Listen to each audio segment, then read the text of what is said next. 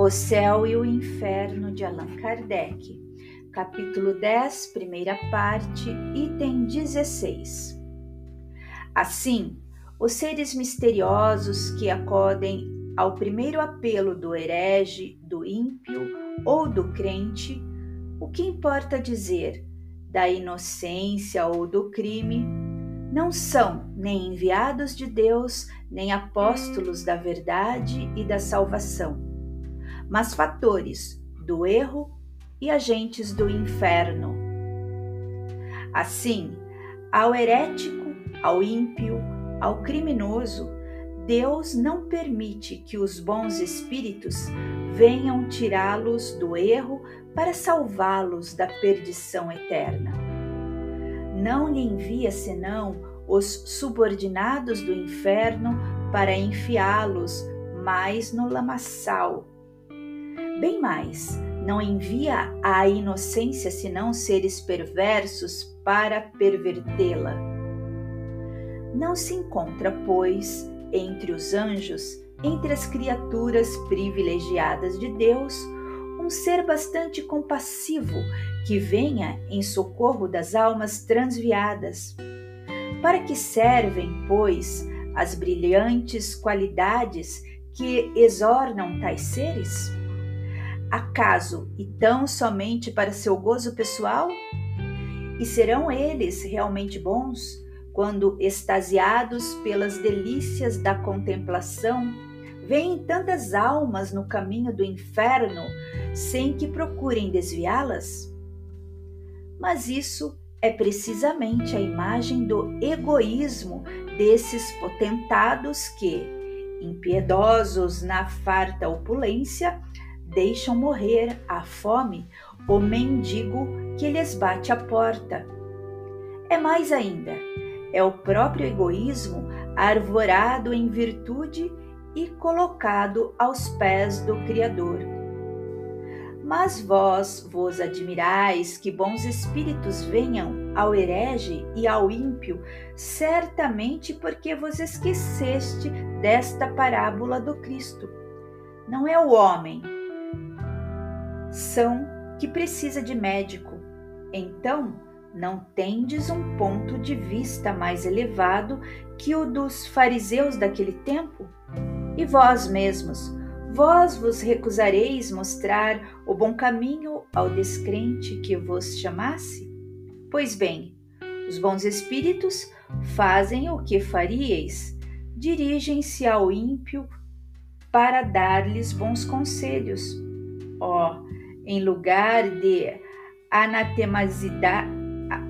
anatematizardes as comunicações de além-túmulo, melhor fora bendissesseis os decretos do Senhor, admirando-lhe a onipotência e bondade infinitas.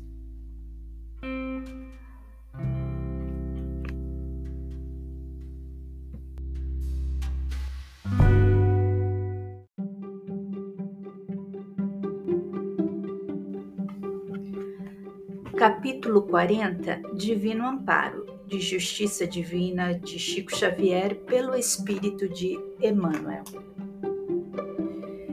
Se acreditas que o hálito das entidades angélicas bafeja exclusivamente os cultivadores da virtude, medita na providência divina que honra o sol na grandeza do espaço mas induzindo-o a sustentar os seres que ainda jazem colados à crosta do planeta, inclusive os últimos vermes que rastejam no chão.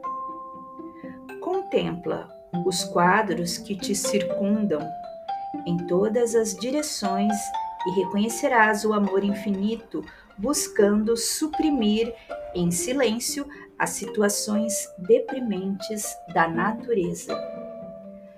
Cachoeiras cobrem abismos, fontes alimentam a terra seca, astros clareiam o céu noturno, flores valorizam espinheirais. No campo de pensamento em que estagias, surpreenderás esse mesmo infinito amor, procurando extinguir as condições inferiores da humanidade. Pais transfigurados em gênios de ternura, professores desfazendo as sombras da ignorância, médico a sanarem doenças, almas generosas socorrendo a necessidade. Não estranhes assim atitude dos espíritos benevolentes que estendem as mãos por meio da mediunidade a companheiros do mundo que te pareçam indignos. Recorda os lírios que desabrocham no estrume, as mães que se escravizam por sublime renúncia ao pé de filhos ingratos e, mesmo diante do irmão reconhecidamente criminoso ou viciado que te fale de esperanças e consolações recebidas do alto, aprende a respeitar junto dele a manifestação da esfera superior que o solicita a renovação para o bem tanto quanto já sabes rejubilar-te perante a luz que dissipa as trevas.